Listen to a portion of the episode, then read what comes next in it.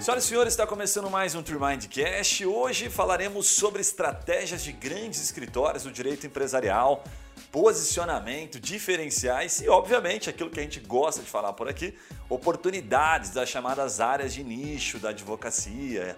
Bom, para nos ajudar nesse, nesse embate aqui, nesta fala, que a gente sempre gosta de trazer pessoas especialistas que entendem inclusive mais do que nós, né?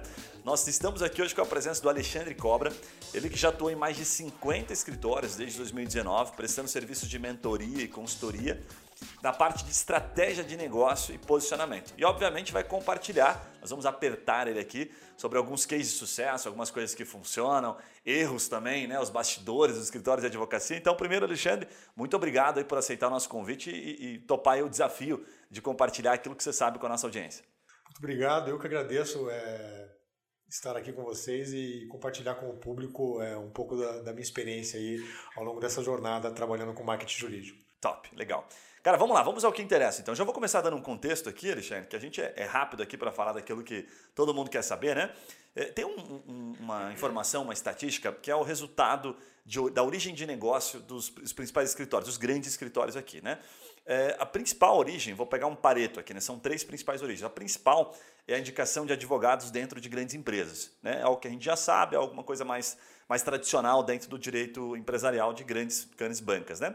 A segunda principal origem é a indicação de escritórios de advocacia, que geralmente não atendem mesma, as mesmas causas, né? não concorrem de uma maneira tão direta.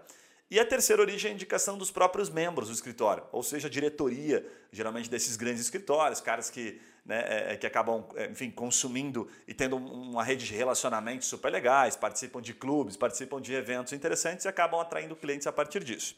Então a pergunta é: Cara, primeiro, esses números continuam fazendo sentido? Você que está dentro dos escritórios olhando a parte, inclusive administrativa, estratégica. E segundo, se sim, como é que se constrói uma estratégia olhando para esses três principais pilares? Como é que a gente coloca isso na cabeça de um advogado empresarial? Muito boa, muito boa reflexão, muito boa essa pergunta, né? Porque se a gente for começar a decompor né, as formas que a gente pode buscar clientes no mercado, essa sem dúvida é uma que vai compor a minha estratégia. Então eu saio um pouco do ambiente do digital, da produção de conteúdo, eu saio um pouco de, de questões como essa, né? É, eu não tenho dúvidas, eu, eu acredito que sim, tá? Vejo que sim. E é, é, é preciso fortalecer Aí, aí entra questões de marca, né? A questão da marca jurídica. Então, eu preciso fortalecer a minha marca perante advogados. Então, a gente começa a entrar numa, numa questão aqui, né?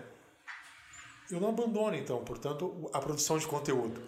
Porque a minha produção de conteúdo, a minha produção intelectual é o que vai fortalecer minha marca. Se os advogados de empresas vão me vão, vão referenciar vão procurar o meu escritório com base no quê? Base no que eu estou produzindo, com base no que eu estou mostrando no mercado. Então isso é muito importante. Como que eu chego até eles? É, participando de associações, participando é, de organizações onde eu quero que a minha marca esteja, produzindo um material, produzindo é, um conteúdo, seja ele intelectual, seja ele um pouco mais simples para estar nas redes sociais ou nas mídias setoriais, para que a percepção da minha marca seja é, feita a partir desse público. Né? Tá. Então, esse, esse, é um primeiro ponto. Isso vai mais para o aspecto, aspecto digital ou não? Aparecer conteúdo que você fala, por exemplo, aparecer, pegar um conteúdo e publicar no Migalhas, publicar em sites de notícias jurídicas redes sociais também, envolve um pouquinho marketing jurídico, é isso, né? Eu gosto de separar, eu gosto de... Ótima pergunta, Guilherme. Eu gosto de separar, assim, é... o relacionamento, ele está muito relacionado a você publicar nas redes sociais. Mas se você quer se destacar no ambiente empresarial, que é um público mais seleto, você tem que muito trabalhar na sua estratégia essas mídias mais setoriais, essas mídias do ambiente jurídico, porque a formação da tua marca, ela não vai vir só pelo público que vai te consumir, que vai consumir o teu serviço, né?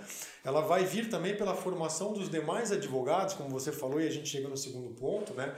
Que a, a, a, a troca de parcerias entre os escritórios, né? Que eu começo a formar a parceria entre aqueles escritórios. Então, quer dizer, se eu enxergo que eu tenho uma oportunidade no, no, no consultivo é, no contencioso trabalhista, eu venho trabalhando muito no consultivo, mas não trabalho no contencioso, e eu preciso buscar isso é, com outro escritório parceiro, é, eu preciso que esse escritório parceiro, eu preciso que o mercado me enxergue como um bom escritório para ter essas parcerias. Do contrário, a minha marca não vai ter valor. É, eu, não vou, não, eu não vou conseguir essas parcerias. Então, eu preciso estar posicionado nas redes sociais, eu preciso estar posicionado nos sites jurídicos, eu preciso estar posicionado nas mídias setoriais, que são os segmentos que eu quero atuar. Eu preciso mostrar o que, que eu quero praticar no mercado. Sem isso, eu não tenho condição de saber em quem eu sou, por que, que eu estou lá. Perfeito. Até deixa eu te fazer uma pergunta dentro disso ainda. É, existe alguma estratégia, alguma instrução, Alexandre, que vocês passam para um escritório, por exemplo, offline? Porque assim, do ponto de vista de marketing jurídico, marketing digital, a gente tem bastante conteúdo, né? É, é fácil hoje a gente entender, não é que seja exatamente fácil entender, mas a gente tem noção, né? O advogado já não, ele, sabe que precisa estar na rede social, sabe que precisa ter um bom site e tal. Mas eu fico achando que a gente fala a mesma coisa, que é importante, mas eu fico pensando o seguinte, né? Daqui a pouco até vou pedir para o Yuri comentar isso, porque e os antigos? Como é que eles faziam para ser indicado? Será que esse cara saía fazer um almoço uma vez por semana? Chega a indicar alguma coisa, tipo, ó, participa de um clube curitibano, vai num clube gracioso. Vai na sauna lá. Sabe? Vai na sauna, senta em mesas diferentes. Tem alguma coisa estratégica? Perde no poker para os clientes. Isso, joga poker. O que, que, o que, que faz, Alexandre? Além disso, além do tradicional. É, isso é ótimo. É, o relacionamento é, é, fundamental. Né? Quando a gente vem falando de estratégias antigas, muito é, dá conta daqueles professores de direito das faculdades que iam formando a, o seu grupo, né? E através de um clube também, quer dizer, você através de exercer o relacionamento, ou seja, o seu posicionamento era muito pela pela, pela matéria que você é, formava novos alunos na faculdade ou pelo teu grupo social no seu clube. Isso não deixa de existir. Então, quando eu vou olhar para uma estratégia de um escritório, é, que, quais são os meus objetivos? Né?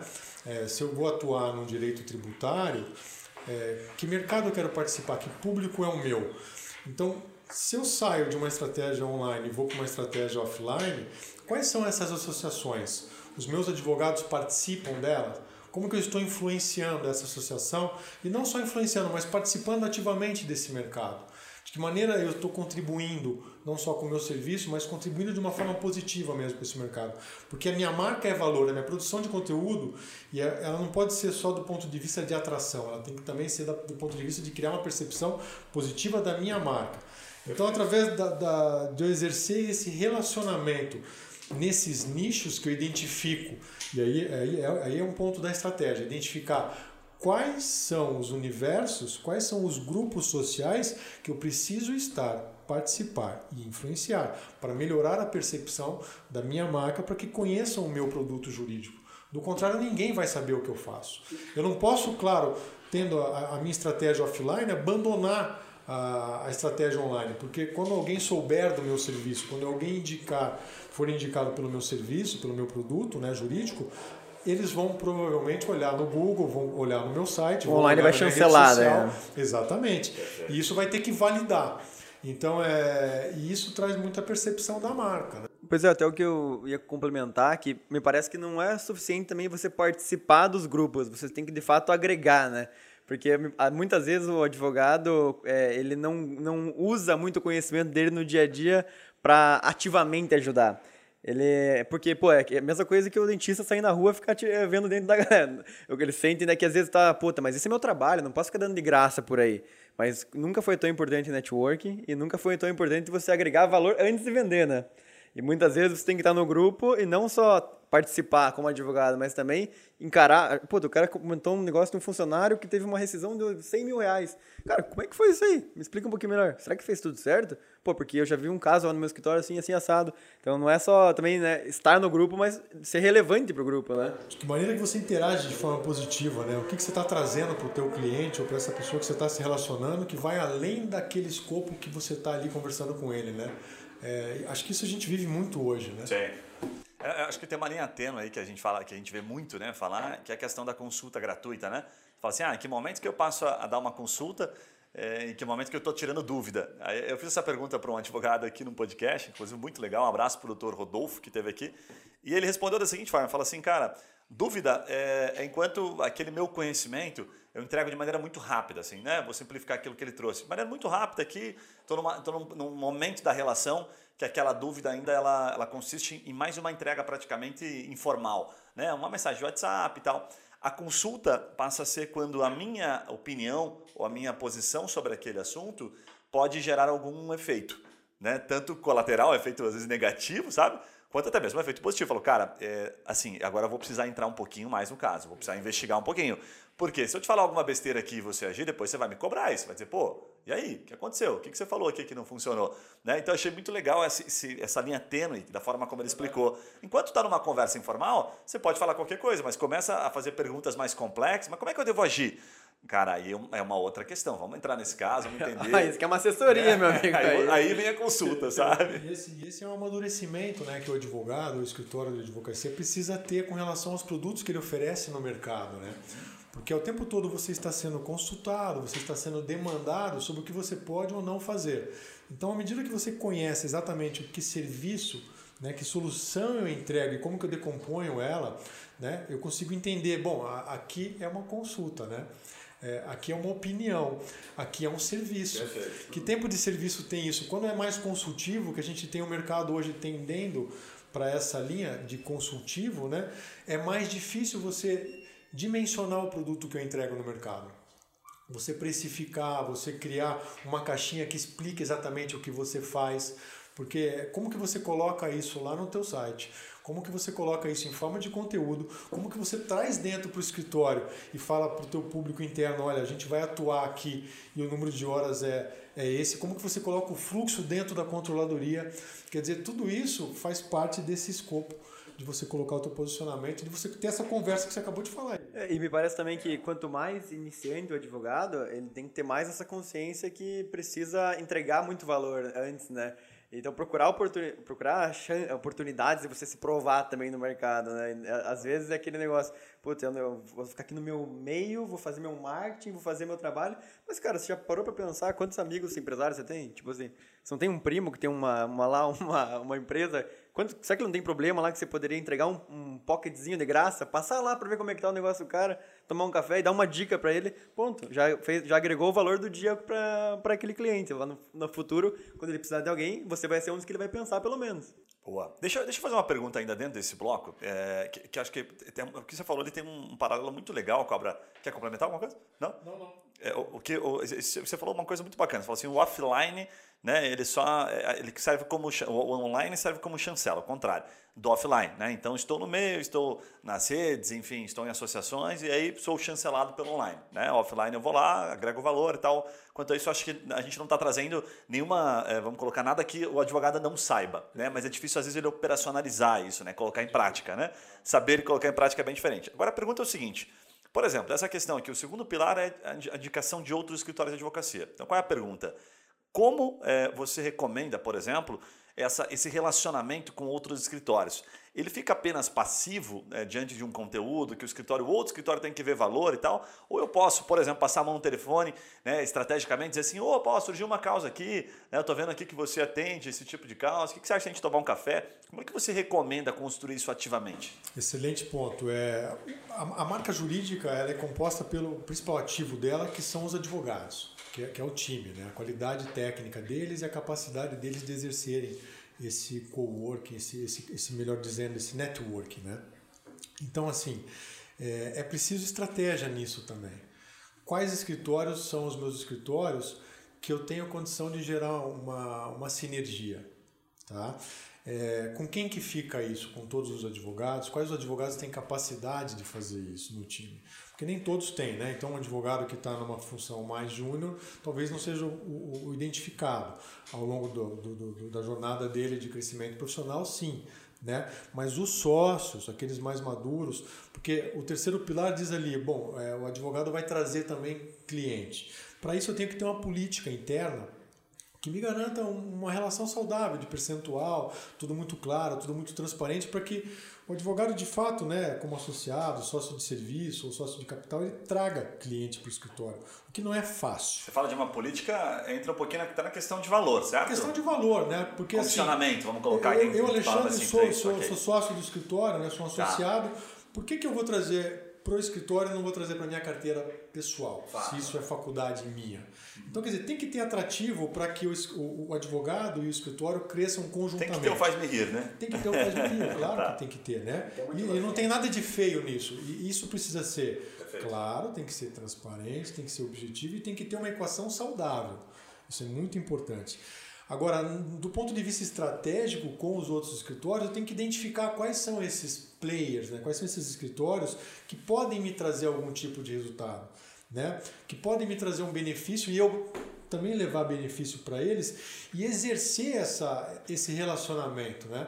porque é minha equipe com esse escritório, esse escritório com a minha equipe, identificar quais são as pessoas.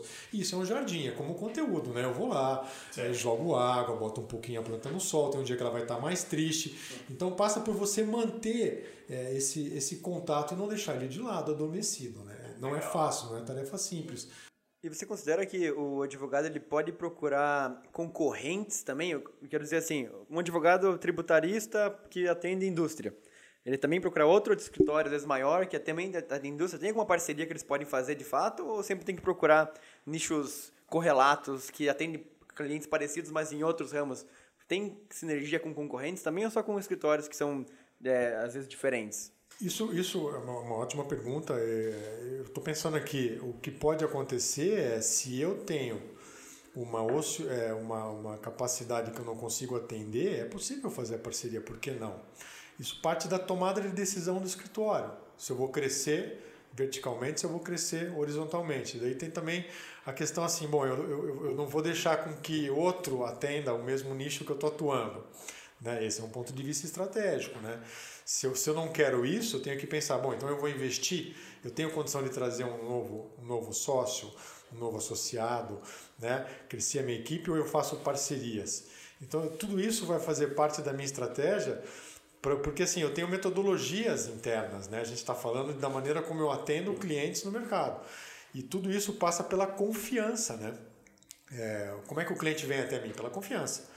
Pelo meu, pelo, pela, pela minha marca, enfim. Quando, quando eu tenho esse elo, como é que eu delego a confiança a outro, né? É, uma vez estabelecida a confiança, se eles me perguntam assim, ah, é, você conhece alguém lá que faz marketing jurídico, né, que tem uma agência? Eu falo, eu falo com o Guilherme. Então, quer dizer, se ele tem confiança em mim, o que, que ele vai ter confiança em você, né, Guilherme? Perfeito. Ponto. Perfeito.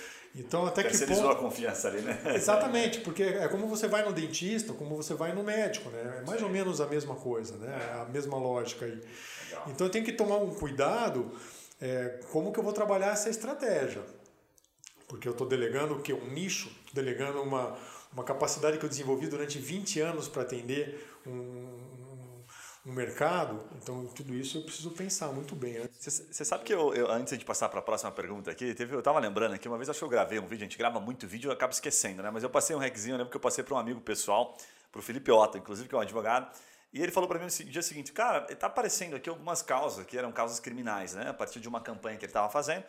E ele não estava querendo atuar, e eu acho que família também. Estava aparecendo algumas, algumas situações assim que ele não dava foco. E ele estava até achando ruim e tal. E aí eu falei para ele assim, Felipe, assim, me, me, explica, você tem parceria com outros escritórios? Não, não tenho. O que, que você acha de pegar essas causas, esses clientes que entraram para você, né? Porque ele que estava gerindo a própria campanha, assim, sabe? A gente não fazia nada para ele, né? E você usar isso como desculpa para criar uma rede de parcerias, de relacionamento. Então, por exemplo, assim, eu percebi naquele dia que eu falei para ele, foi meio sem querer, assim, sabe? eu percebi assim, advogado criminal. Cara, advogado criminal é uma das áreas mais isoladas, talvez, do direito. O cara só atende criminal e ponto. Né? E aí você vê alguns escritórios criminalistas, exemplo, por exemplo, da Ledone, que vai estar aqui com a gente gravando amanhã. O da Ledone agora está entrando no empresarial. Então, provavelmente, ele não está entrando à toa. Ele está entrando porque, pô, ele atende criminal, aí surgem clientes que são empresários, são oportunidades. Agora, quantos criminalistas não atendem, não entram na esfera empresarial? E aí, o que, que custa você chegar para o cara? Porque falar é fácil, né? Mas eu vou, vou fazer a minha parte, que é falar e dar o puxão da orelha. Eu falei, para o que, que custa você pegar aquele leadzinho, né, aquele contato qualificadinho que entrou, passar a mão no Google, botar assim, advogado criminal. Olha o escritório, dá uma olhadinha, vê se ele não atende outras áreas de atuação, vê se não vai ter nenhum conflito, ligar para ele e falar, olha, tenho um cliente aqui que acabou de aparecer, a situação é essa, é essa. Você tem interesse em atender? É o Felipe que está falando e tal. É uma primeira brecha. Isso é persuasão pura do ponto de vista positivo. É a velha e boa, como é que é aquele gatilho? Gatilho da reciprocidade. Pô, o cara, o cara vai ficar te devendo. E né? sem contar que o cara, só olhando na- na rede de relacionamento dele, provavelmente já vai achar uma, uns possíveis parceiros ali. Olhar muito É. Faz pra- sentido pra isso, fora, Paulo? né? Para mim faz sentido. É, É aplicável não? Porque falar aqui é O mundo, aplicável. o mundo Você que está tá no cada vez mais conectado, né? Esse Sim. é o ponto. Quer dizer, É, do ponto de vista social, eh, o direito também, ele vem se conectando cada vez mais, né? E é um ótimo exemplo que você deu do Danone, né? Então, o criminal ele está muito isolado, né? Mas se você for ver eh, essa- esses, esses atores aí que ele atende, né? Esses clientes que ele atende do direito criminal, eles têm outras necessidades em outras áreas do direito. Então, por que não eu começar a atender qual é essa área que tem maior incidência, né? Isso faz parte da minha estratégia, ou desenvolver eh, parcerias com outros escritórios. E eu acho que quando ele resolve o problema criminal do cara, ele pode vender qualquer coisa pra ele. Exatamente, quer dizer, co- de novo o processo da confiança aqui, né? Então, é, eu, eu vejo assim, sendo bem objetivo, sem parceria hoje você não vai, não vai para lugar nenhum. Né? Então, a gente precisa entender como que o meu escritório, né, é, como que o seu escritório, você que está ouvindo, consegue se desenvolver com as parcerias. Que parcerias ele precisa ter para se desenvolver, do ponto de vista de área, do ponto de vista de pessoas, do ponto de vista tecnológico, né? Aqui a gente está falando de agência. Então, o que, que necessito eu fazer aqui na, na, na minha tomada de decisão, de gestão, para que eu tenha parcerias? Muito bom. Passando rapidamente para deixar um insight para você, já retomamos o episódio. Aqui na TreeMind, a gente utiliza uma ferramenta que possibilita identificar o volume de pessoas procurando por serviços jurídicos, de acordo com a sua área de atuação. E o melhor é que a gente consegue identificar os seus concorrentes no Google e a estratégia que está levando clientes até o site deles. E por consequência, gerando negócios para esses escritórios. Né? Se você curtiu e tem curiosidade, quer saber se vale a pena investir em marketing jurídico, por exemplo, no Google, na sua área de atuação, acesse o nosso site freemind.com.br e receba uma rápida consultoria por um dos nossos especialistas em Google. Combinado? Voltamos ao episódio, um abraço e até lá. Bom, deixa eu dar uma pivotada aqui agora e passar para uma segunda pergunta, porque senão a gente vai. É, o, o, Seria saudável. É, exatamente. Vamos vamos falar um pouquinho aqui sobre posicionamento na advocacia, né? Que é uma das especialidades de vocês lá. Como é que o advogado constrói autoridade? A gente falou um pouquinho sobre conteúdo, né? É, e se torna reconhecido. Mas principalmente, assim, o que eu queria provocar é o seguinte, né? Como é que ele se torna indicado? Em que momento que ele vai ser indicado por um colega? É só conteúdo? É, o que, que passa a sensação, a percepção de autoridade, né? Porque a gente está num momento que, pô, a autoridade às vezes é o cara que tem um Instagram mais bombado. A gente falou sobre isso nos bastidores. Então, na sua percepção, em que momento que o cara entra? Lá ele entra no site e vê conteúdo, ele entra e está cercado por, por aquele assunto. Em que momento que passa essa percepção? Esse cara aqui é bom, vou falar com ele. Legal. Bom, nisso você, vocês aqui são mestres, né? Eu gosto muito de e parabéns, aliás, pelo trabalho que vocês fazem. O que eu, o que eu gosto de observar, você usou uma palavra-chave, percepção. A minha percepção é diferente da sua percepção, que é diferente da percepção de A, de B e de C.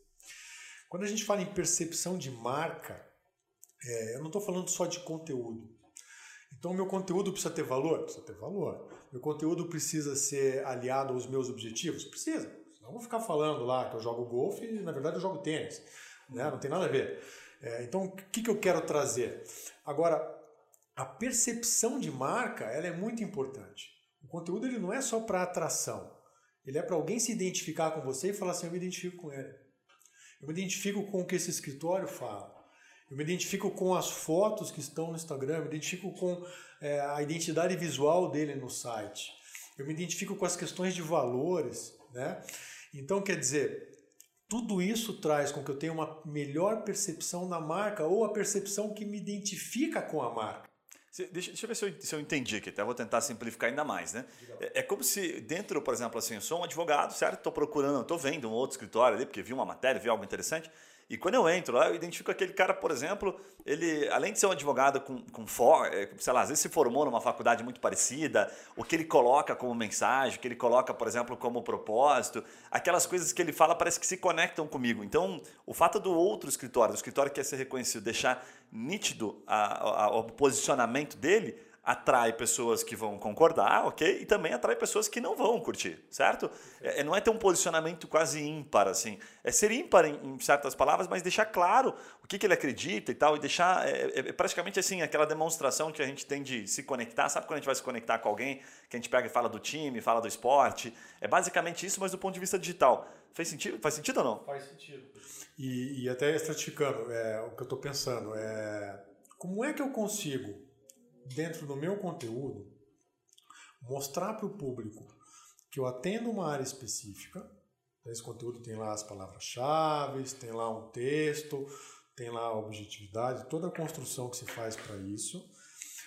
E na parte da arte, mas também na parte do texto, como é que eu consigo mostrar um pouco do valor, dos valores, da cultura, daquilo que eu enxergo como lifestyle para o meu escritório?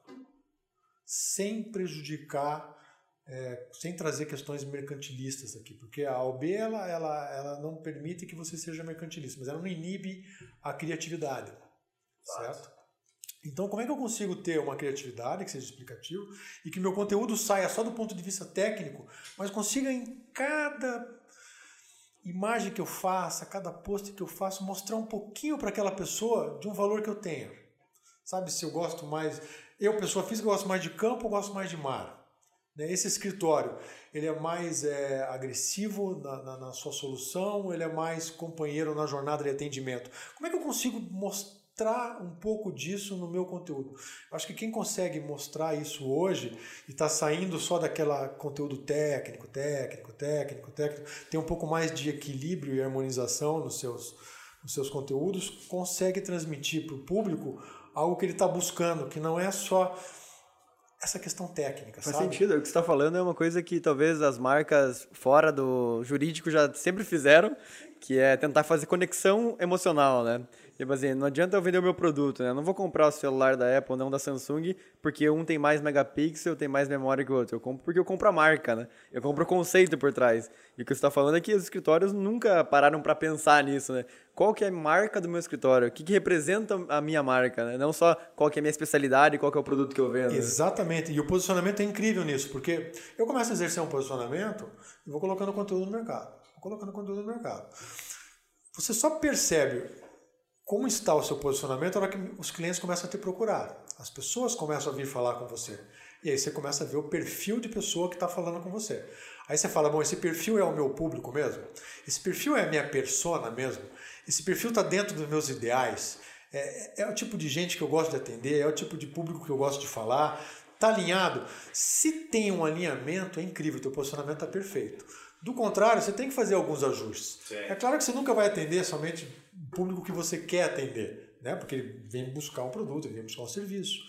Mas assim, se eu consigo encontrar esse caminho, é, é muito legal. Eu, eu, acredito muito bem nisso. Bacana, bem bacana. Sabe que Parece que retorna meio longo prazo isso, né? Tipo assim, esse o cara tem que ter essa visão a longo prazo. É, esse, esse é o problema, né? É. Até eu vou, eu vou emendar com uma, algo que eu lembrei que é muito interessante aqui que guarda relação com as redes sociais. O fenômeno das redes sociais não dá para negar, né? Enfim, os, os advogados. Tem advogado que adora, né, que quer estar tá lá de alguma forma, ele quer ser reconhecido, ele quer seguidores, enfim, da maneira autêntica, não comprando, enfim, ele quer ser uma referência. E tem aqueles que abominam, né? Então tem os dois lados e está tudo bem. O que a, a, a, relação que eu queria provocar é o seguinte, né? Eu conversando com alguns, a gente já entrevistou alguns advogados aqui, alguns influencers jurídicos, vamos chamar assim, e, e é engraçado como eles compartilham com a gente que a grande maioria das pessoas que seguem eles e que acabam, é, de alguma forma, consumindo, são outros advogados. Então, o que você está falando cria uma relação direta assim, com o posicionamento. Provavelmente você acha que está falando com o seu público final, que seja empresários ou consumidor final, mas você está falando muito mais para um outro advogado. E aí, o que, que acontece depois de um certo tempo? Ele cria uma base de seguidores super legais, mas ele descobre que o cliente dele não está ali. E aí ele tem que fazer o quê? Vender consultoria, vender mentoria, vender curso para outros advogados. Ele fala, pô, fiz todo esse trabalho, agora eu vou fazer o quê? Agora eu vou vender isso, né? Então, baseado nisso, eu vou te fazer uma Se pergunta. Se adapta à audiência, né? Se adapta à audiência, vende o que ele conquistou é, de audiência. É uma forma de sobreviver no mercado. É. Perfeitamente. Agora eu vou te fazer uma pergunta, Cobra. Na tua opinião, você que está dentro aí dos escritórios, prestando as mentorias, as consultorias, como é que está a percepção nessa questão das redes sociais? Os advogados sabem disso? E, e, e sabendo disso, eles querem fazer, né? eles querem entrar e se tornar aqueles né, Instagramers ali com, com vários seguidores? Ou não? Eles querem estar ali por uma necessidade. Como é que você vê isso? É, eu acho que não tem uma percepção clara do mercado com relação a isso, né? É, as redes sociais elas servem para relacionamento, para você ir testando o seu engajamento, para você ir colocando o teu posicionamento. Cada rede social tem um público, cada rede social tem ferramentas à sua disposição. É, quando você fala do público, é muito interessante a estratégia que você pode recomendar através do LinkedIn. Né? O LinkedIn eu consigo, por exemplo, se eu sei quais empresas eu quero trazer como clientes para o meu escritório, eu consigo ir lá e seguir essas empresas. Perfeito. Estou falando de, de, direito empresarial, não é mesmo? Então, quais são os executivos dessas empresas? Quando eu sigo essa empresa, aparecem quais são os funcionários. Eu consigo ver quais são eles. Então, eu vou atrás dos executivos. Logo, se eu estou seguindo eles, eles estão me seguindo, eles estão vendo o meu, o meu, meu conteúdo. Então, meu posicionamento aí, nesse caso do LinkedIn, ele é direto para aquele público que pode me contratar. Essa é uma faculdade que eu tenho. Já no Instagram, Instagram é diferente. Né? Você vai ter lá é, uma questão que é muito mais de percepção da tua marca, uma possibilidade de você exercer teus valores, teus conteúdos, mas que você tem que ter claro que dificilmente numa, numa estratégia empresarial alguém vai ver o seu conteúdo e vai ligar para você, cobra, eu vi aqui teu conteúdo do, do, do, escritório e vou te contratar. Não é isso que vai acontecer. Mas é, a gente tem que pensar que uma empresa é formada por pessoas. Então esse cidadão que vai contratar o teu escritório pode ter uma mulher, pode ter uma filha. E eles sabendo que você está participando disso, eles, eles podem olhar o teu Instagram e gostarem do teu conteúdo. Então isso ajuda na formação da marca. O que a gente falou desses advogados que hoje buscam é, é, é, atrair novos advogados para cursos e essas possibilidades. E isso até ajuda no posicionamento para quem sabe você trazer mais clientes para o escritório, por que não, né? Vai valorizando o teu perfil profissional. É uma sobrevivência. É o mercado caminhando nesse sentido. A gente está num mercado de pandemia.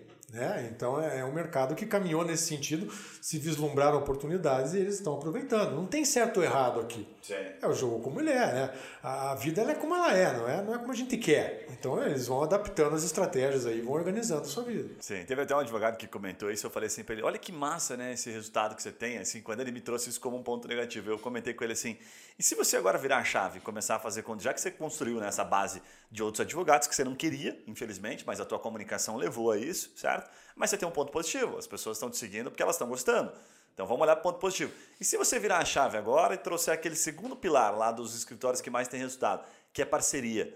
Já pensou nisso ou não? Será que você vai ter indicação? Ele, é, é, faz sentido. Tipo assim, não tinha pensado com esta finalidade. Agora, então assim, pega o teu Instagram agora e usa ele como principal pilar para parcerias.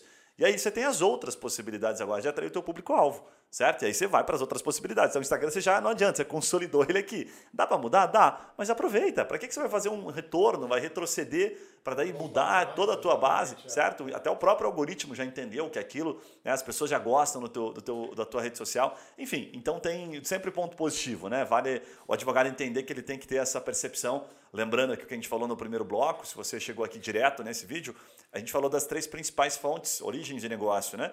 Então, se você não viu, dá uma olhadinha porque vai fazer toda a diferença. Agora, deixa eu, deixa eu entrar numa terceira uh, etapa aqui, que é sobre as oportunidades, áreas de nicho na advocacia.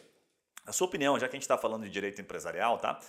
Quais áreas ainda é, carecem de especialistas jurídicos aí ou tem brechas para autoridade, tá? Dentro do âmbito empresarial? Olha, é... tem muita área. Eu gosto de falar de nicho da seguinte forma, por exemplo, tem um advogado que eu atendo que ele é direito médico. Então você fala, bom, direito médico, tempos atrás você já falava assim, nossa, é nichado, né? Você trabalha com, com médicos, né? Quer dizer, você está num ambiente nichado. Agora, com quais áreas dentro da, do direito médico você trabalha? Você trabalha com anestesista, você trabalha com, com cirurgião plástico, isso é você nichar dentro de uma área. Então, se você tem a oportunidade de fazer isso, eu vou te dizer que existem muitas áreas para você entender qual que é o processo. Porque você fala assim, eu, eu vou atuar no agronegócio. Você fala, você está nichado, você está no agronegócio. Não, peraí, mas você vai atuar em que área do agronegócio? Você vai atuar com frigorífico? Você vai atuar na cadeia de distribuição? Você vai atuar com todo mundo que vende caminhão para o agronegócio? Você vai atuar na parte de, de, de, de família e sucessão para quem é, é, proprietário de terras, sabe? Então, quer dizer, tem. Eu quero dizer que em vez de focar em quais mercados eu ainda tenho, eu posso entender dentro da complexidade de cada mercado, começar a quebrar, que nem a gente falou lá no começo, né? Que produto eu posso entregar aqui? Que solução eu posso entregar aqui? Ela é consultiva, ela é, ela é, ela é estratégica? Está relacionado ao meu time, ao meu negócio? E aí começar a modular isso e entender que eu não preciso ficar limitado a um, uma região. Eu posso atender uma região enorme, eu posso atender o Brasil todo. O que você está fazendo é quase é conceituar o que é nicho, né? Primeiro, você está conceituando o que é nicho. Que é o que o advogado acaba se perdendo. Nicho não é. Mas posso fazer uma pergunta só sobre isso? Por Porque, certeza, assim, manda lá. Como é que você sabe se seu nicho não é pequeno demais? assim? Quais são os indicadores que você olharia para falar, não, agora eu já cheguei longe demais. Eu só falo aqui de pesticida para fazendas de soja. Acho que agora o meu nicho é pequeno demais. Qual, como que identifica se o nicho não é. é essa, essa, é uma pergunta que você vai sair de um ambiente de para, de para de achar, porque é muito bonito você falar assim: olha, eu vou atender o direito da saúde vou atender o mercado de agronegócio, vou atender o mercado da biotecnologia. Ok, mas que mercado é esse? Quem atende esse mercado? É, você vai descobrir lá que tem três escritórios que você não tem nunca como competir com eles. Então, quer dizer, tem que ir para a base de dados, tem que procurar com ferramentas aí, né, de, de, de dados para você entender qual que é a participação, o que, que você pode, análise de concorrência, enfim. Não é fácil. Né? Só dia tem que saber se tem gente procurando. Né? Exatamente, porque é muito romântico, né? Você fala assim, olha, eu vou começar a atuar é, nessa área, mas como é que você vai... Voltamos ali no, no, no exemplo, voltamos ali no exemplo do, do, do anestesiologista, né? É, qual que é a sociedade que, que rege esse mercado? É, quem que está participando lá, quem que atende, quem que é advogado, conversando com as associações, quais outros escritórios, que tamanho, é, quantos médicos a gente tem ali, né? É onde eles estão concentrados, quais são os principais problemas. Então é assim que eu vou participar de um, de um estudo é, frigorífico. É, onde que estão os principais frigoríficos hoje? Né? Quais são os principais problemas que eles têm? Né? É, faz parte aqui do meu negócio, não faz? É... O que eu gosto de fazer é assim, quando um cliente vem até você, buscar um cliente é muito mais fácil você buscar a partir da carteira de clientes que você tenha. Então, quais são os indicadores que tem dentro dessa carteira? Ah, eu quero trabalhar no agronegócio, mas eu não sei para que área que eu vou. Aí você vai olhar a carteira dele, ele tem três frigoríficos. Então, pô, tem uma indicação aqui, pode ser um caminho. Né? Quais são os caminhos que nos indicam uma prosperidade? Né? E aí eu tenho que começar a trabalhar dados e começar a entender o mercado e ver se eu posso ou não. O que você está dizendo é tipo, eu olho para minha carteira, olho para os processos que eu tenho em casa, que já chegaram até mim, o que, que eu gostei disso aqui, o que, que isso aqui eu acho, o que, que isso aqui pode ser interessante no futuro, e aí começo a partir dali, porque eu já tenho até case, né? Tem um exemplo, tem uma prova social, como a gente chama no marketing, né? Esse é o gerenciamento do portfólio, né? O que, é o que as empresas fazem, né? As multinacionais fazem, uma, uma, uma concessionária de veículo vai fazer muito bem. Dentro do meu portfólio, quem são os principais clientes que eu tenho, onde eles estão concentrados, quais são as principais soluções que eu entrego, quais são as áreas que estão concentradas ali. O que eu tenho de problema na minha carteira, o que eu não tenho. O que eu tenho de melhor na minha carteira, é verdade que eu tenho que replicar isso aqui. Então, os meus próprios clientes podem me trazer mais clientes. Né? Essa é a minha principal fonte. Né? Então, esses executivos desses clientes, dessas empresas, eles conseguem me apresentar outros clientes dessa mesma área, né? É, nessas associações que eles provavelmente participam. Então, essa é uma parte da minha estratégia, de entender dentro do meu portfólio o que, que eu posso aproveitar. É espremer esse limão ao máximo. Né? O que, que eu posso fazer e aqui? E às vezes olhar assim, né? Quais foram as causas que onde eu mais agreguei valor de fato, assim, né? Tipo assim, às vezes você olha para um nicho e fala, não, assim, eu gosto desse nicho, mas o que exatamente dentro do nicho eu fiz naquele caso que deu muito resultado pro cara, né? E às vezes tem um, muita gente com a mesma dor, às vezes. Né? Excelente ponto. Esse é outro ponto do, do portfólio que você tem que olhar assim, quais são as principais soluções que eu entrego mais rentáveis, né? Diante desse contexto que a gente acabou de falar. Eu vou abandonar, e aí, e aí é outra questão que a gente não pode deixar de lado aqui de falar. Eu vou abandonar o que está acontecendo hoje para buscar uma nova oportunidade? Não. Você vai fazer uma estratégia onde você vai traçar ações, objetivos muito claros, tanto do ponto de vista de posicionamento, você vai lá no, na, nas, nas, redes sociais, você vai buscar é, também é, ações mais é, de campo, né, que a gente falou aí no início, com outros escritórios, através da sua equipe. Mas essa é um experimento em uma nova área, por exemplo. Você não vai abandonar o que está acontecendo hoje. Né? Você vai testando o conceito. À medida que isso que vai dando certo, você pode ir tirando o que está dando errado. É, eu, eu, brinquei esses tempos com o um advogado que eu fui falar sobre foco também, né? Ele falou, não, mas daí eu paro de fazer aquilo que eu estou fazendo. Eu falei, bom, se você tiver como pagar teu aluguel, tua água, teu cartão de crédito e tal, você pode. Mas se você. Quanto tempo você, você sobrevive? Aí ele. É, pois é, eu falei, então o que, que eu te recomendo? Eu falei assim, um reczinho para ele. Faz o seguinte, ó, quantas horas por dia você trabalha? Oito, né? Então tá bom. Seis horas por dia você continua atendendo o cliente que vem. Do crime ao empresarial de diversas áreas, porque você é um full service. Agora, aquelas duas horas que você tem disponíveis, começa a direcionar. Qual vai ser o foco? Para daqui a um ano sabe? Você consiga dar, o- sabe, pivotar. Você fala assim, pô, hoje metade da minha receita vem dessa área que eu quero focar. Vou desligar a área que eu atuava antes, sabe? Ou aquela diversidade de clientes. Ou não, vou complementar, né? Como a gente falou há pouco aqui, que está fazendo teoricamente o Daledone. Então fica focado numa área, pô, começa a vir outros negócios, vou olhar para essa área e abro, um, né, crio um bracinho para ela. Baseado nisso, deixa eu te fazer uma pergunta. Vamos tentar explorar um pouquinho, é, falar de áreas específicas, né? Eu separei algumas aqui mais para a gente ilustrar. Agora, áreas, áreas ou nichos, enfim, vamos falar, usar os termos que os advogados estão acostumados aí a, a- a compreender, né?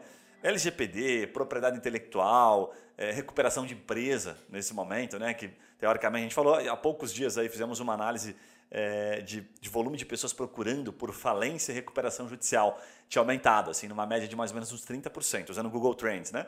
Então a gente fez um vídeo que a gente falou só sobre isso, vou pedir até para o nosso editor colocar um cardzinho, tá? Um videozinho sobre recuperação judicial. São as, as áreas que estão tendo mais é, acesso, mais procura nesse momento na advocacia empresarial. Então qual é a minha pergunta, tá? Essas que eu citei aqui apenas como exemplo.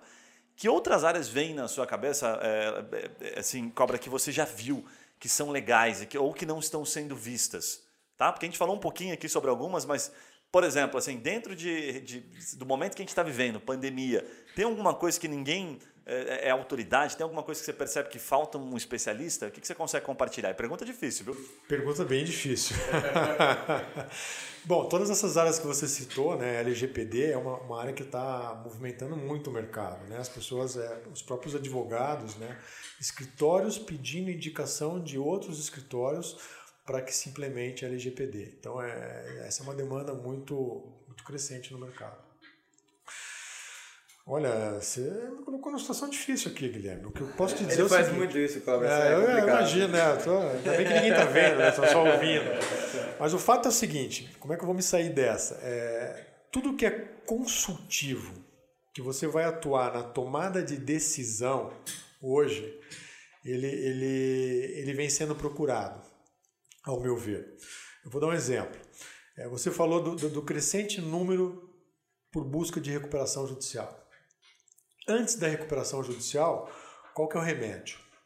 A negociação, a busca por lidar com os fornecedores, a tomada de decisão no teu fluxo de caixa, a organização da tua carteira. é, Tudo isso, se você tiver um bom advogado contigo, é, ele vai te propiciar para que você não, não, não, não, não, não tome esse remédio, que é um remédio amargo, que é o da recuperação judicial.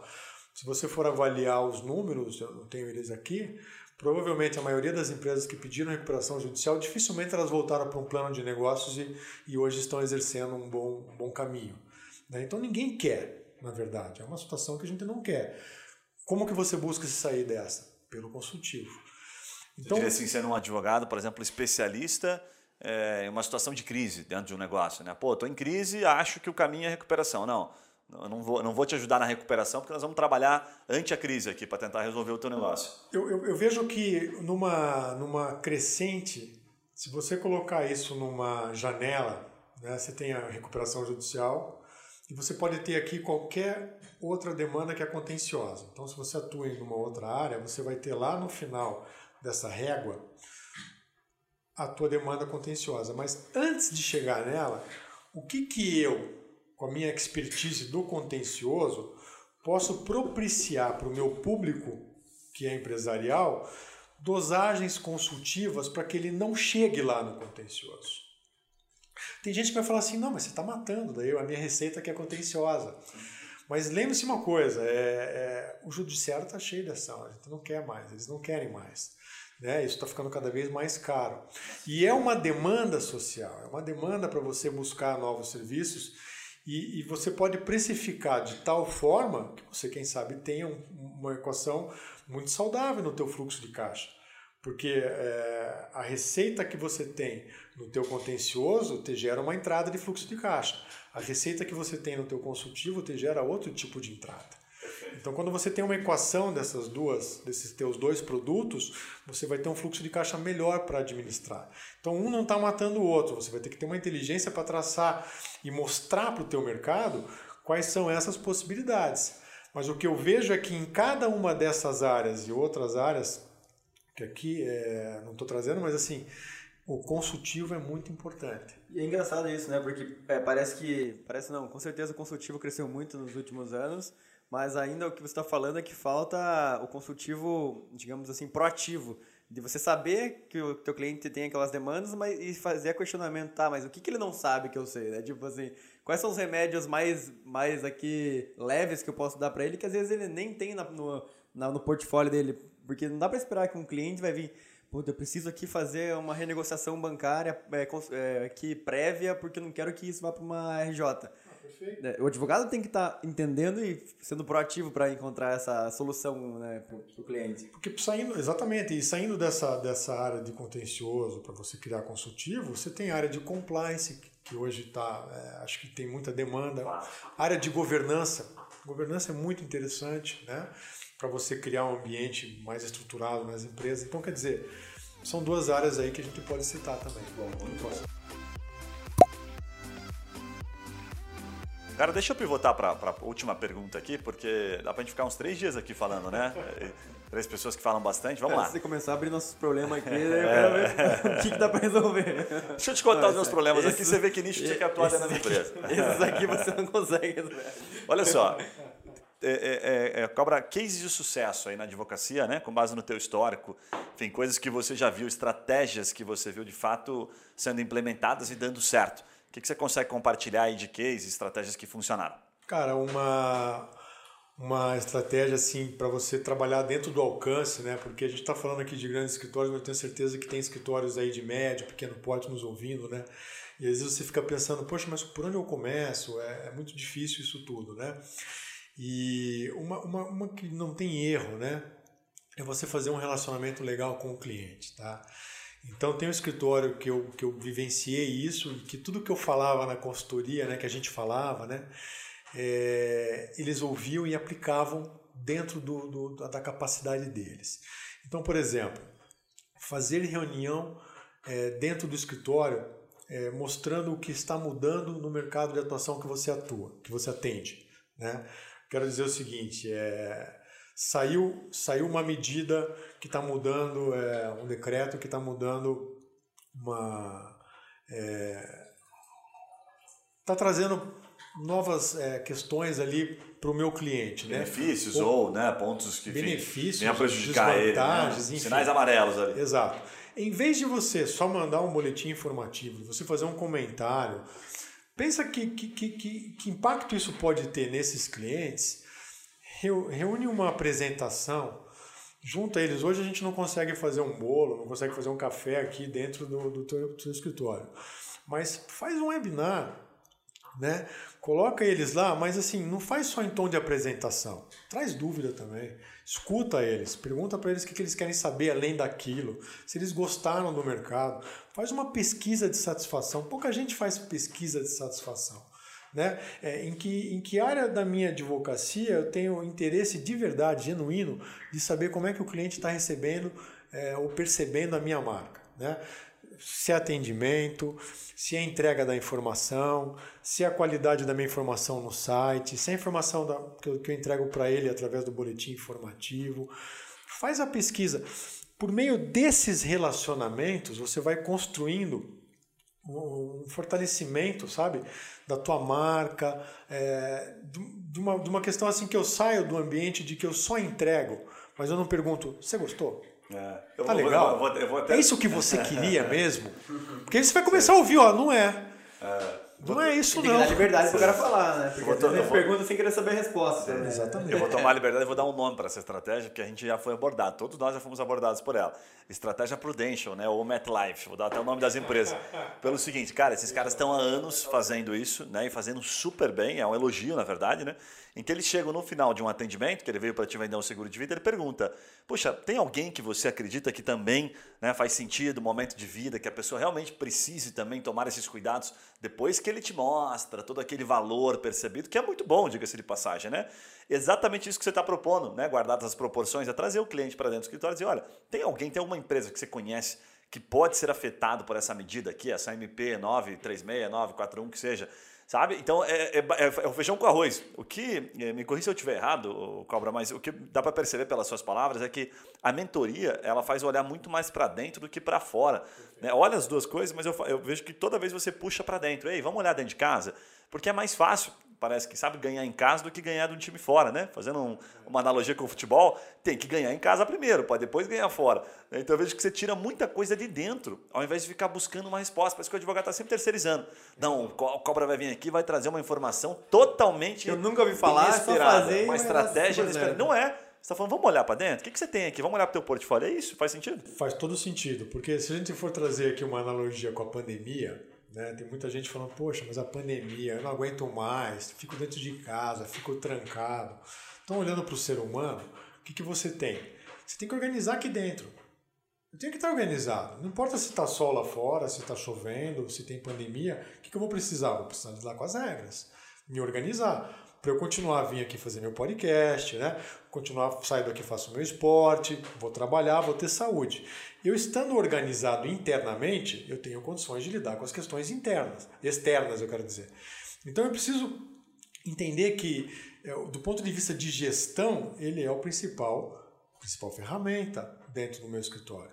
Então preciso organizar o time, preciso colocar todo mundo com a mesma visão, preciso crescer conjuntamente.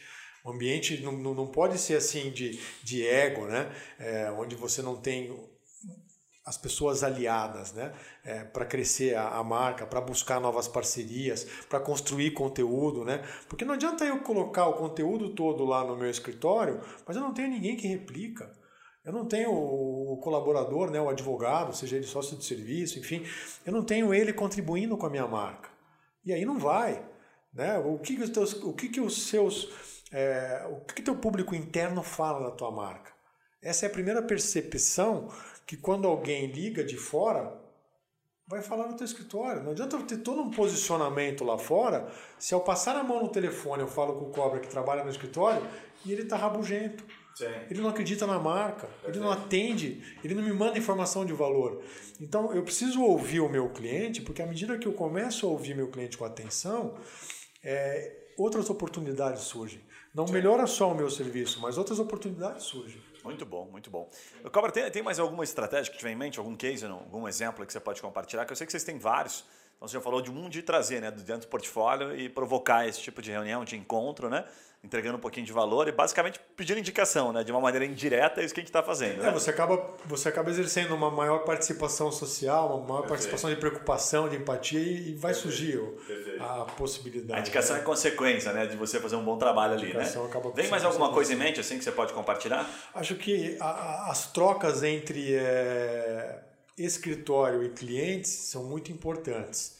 Né? Então essas trocas técnicas, né?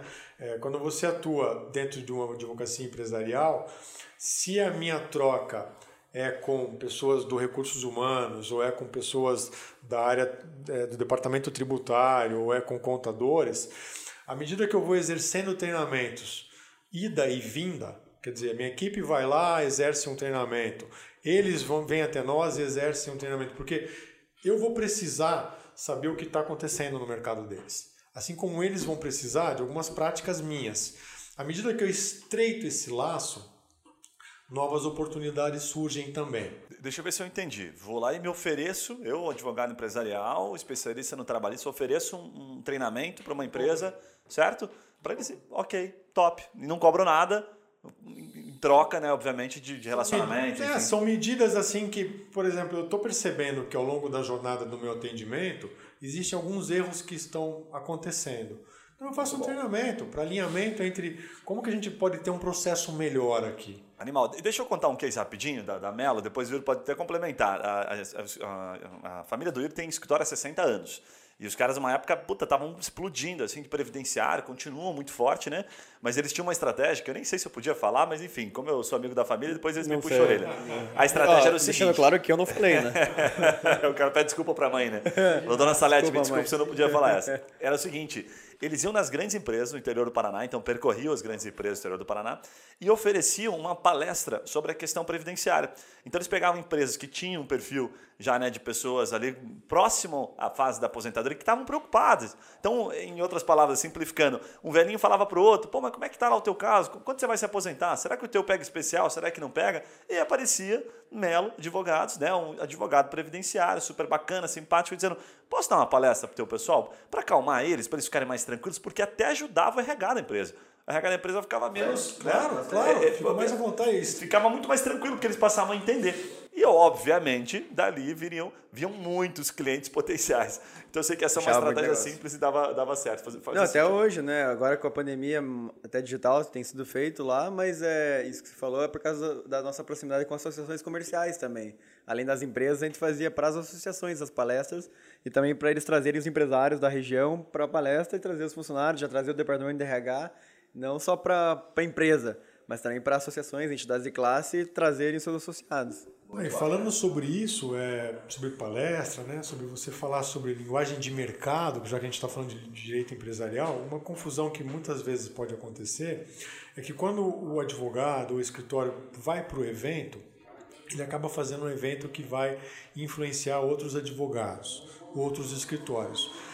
A gente não pode deixar de observar, ao meu ver, que, claro, isso é bom para a marca. Né? A marca, de certo modo, vai proliferar e você vai ter uma percepção desse público. Mas o que, que dá certo mesmo quando você quer atrair novos clientes e mostrar para o mercado que você está querendo atuar, ou que você já atua, que você faz parte dele? É você voltando lá no caso do frigorífico. Se eu tenho três frigoríficos que atendem, que estão dentro do meu portfólio e eu quero é, aumentar minha participação nesse mercado, traz um, dois executivos desses frigoríficos e começa, faz um evento e fala sobre o cenário. Né? Como é que foi 2020? Como que está sendo 2021? O que, que eles estão projetando para o mercado? Abrir um parênteses, né? O evento pode ser chamado para tomar um vinho em casa. Dois caras para tomar um vinho, perguntar, cara, me fala das dificuldades esse ano. Não chama nem para o evento, chama para tomar um vinho que é até melhor. O podcast é muito legal, né? A gente, é. a gente, a gente tem um cliente que, que está indo para esse caminho, né? Um podcast de negócios, onde ele vai trazer é, gente do mercado que ele quer participar para falar sobre o mercado. Quer dizer, é uma forma de mostrar que a advocacia dele está preocupada ou está interagindo com aquele mercado. É uma forma de posicionamento falando linguagem de negócio e não a linguagem do direito para outros advogados. Então esse é um ponto muito importante. No dia agregar valor, né? De um jeito ou de outro, se tornar relevante e autoridade cada vez mais. E mostrar para quem vai te contratar que você fala uma linguagem que é a linguagem de mercado, é uma linguagem do negócio dele, que você entende do negócio dele. Porque se eu trabalho lá é, com transporte rodoviário de cargas, o que, que eu quero saber do advogado ou do escritório? Se ele tem conhecimento. Muito legal. Né? Se, ele, se, ele, se, ele, se ele sabe como, como lidar comigo. Porque o, o o meu vestuário é diferente, a minha atuação é diferente, os meus problemas são diferentes né, de outras áreas. Então, ele, ele participa desse mercado. Se eu estou participando desse mercado e mostrando cenários, nada melhor do que isso. É, eu acho que isso é muito relevante também para você conseguir atender melhor o cliente, né? Você não só atrair novos clientes, mas para você poder extrair melhor daquele cliente. Eu tenho um caso, né, de uma, uma ação que eu sou autor, eu tenho os advogados que, é, que atuam lá, e que é uma, é uma causa que eu por ter talvez o background de direito, eu, eu, eu gosto de instruir muito os advogados da causa sobre o meu negócio minhas margens, o que, que vende mais, o que, que vende menos, falar da minha marca, falar do meu modelo de negócio, quantos funcionários. Deve Vai... ser aquele cliente bem chato, fica dando pitaco. Né? Exatamente. Não, eu, sou cliente, eu sou o cliente mais chato. Não, aqui faz isso, faz aquilo, instruir ele foi elegante. A, a gente fala que o cliente é exigente. A, a senhora vai gravar mesmo? Só para entender aqui, me explica melhor. Mas eu, eu, eu, te, eu gosto de levar para eles porque eu sinto que isso ajuda na estratégia. Ajuda na hora de fazer uma peça, se, às vezes é um detalhezinho na peça ali que eu só colocaria porque entende o teu negócio, né? Mas eu vejo que essas perguntas normalmente não vêm do, do advogado. O cliente tem que ter essa proatividade é, de falar. É, fato, fato, fato. Muito bom, muito bom. Tocha, é, Tocha, olha só, tem um amigo chamado Tocha. Ao vivo assim, é bravo. Caraca. Tem um amigo chamado um abraço pro Tocha, tá pensando em Tocha. Tocha, cobra, tudo igual, né? cobra, mais uma vez, obrigado, cara, pela tua primeira, pela tua contribuição, pela aula que a gente teve aqui. Imagina Muita coisa legal, aprendi bastante. Vou te pedir agora para você deixar uma mensagem final e os seus dados de contato. Como é que as pessoas te encontram? Bom, eu estou no, no Bom, em primeiro lugar, obrigado eu pela oportunidade. Foi um prazer conversar com vocês aqui, é, trazer um pouco do que eu penso para o público, né? Fico muito feliz aí pelo, pelo, pelo, pra, pelo, pelo convite. É, mais fácil de me achar ou no LinkedIn ou no meu, no meu, no meu Instagram é cobra MKT, Marketing, Cobra Marketing. Muito bom, muito bom, legal demais. Bom, para você que está nos ouvindo aí, já sabe, né? Primeiro, deixa o seu comentário, se inscreve aqui no canal se você não seguiu ainda. A gente sempre vai trazer conteúdos como esse, muitos convidados legais que falam sobre estratégias, oportunidades. A gente só chama aqui os advogados que de fato, né, ou consultores, mentores, que compartilham, que abrem a caixa preta e entregam aquilo que eles sabem. É um compromisso que a gente tem sempre que a gente vai gravar alguma coisa. Então não esquece, se inscreve aqui, eu quero te convidar para dois conteúdos que estão muito legais no YouTube. Um deles é uma estratégia que a gente executa aqui, que gerou 5.180 contatos em 12 meses na advocacia. Tá muito legal, convido você para dar uma olhadinha. E o segundo é o seu escritório no site da G1, Globo.com, Exame, enfim, sites. Pensa num site super legal que o seu público-alvo está. Existe uma estratégia que é possível você implementar fazendo isso e a gente mostra nesse vídeo. Então, não esquece, deixa o seu comentário aqui, me fala se você gostou. Um abraço e até o próximo podcast, até os próximos vídeos. Valeu. Valeu.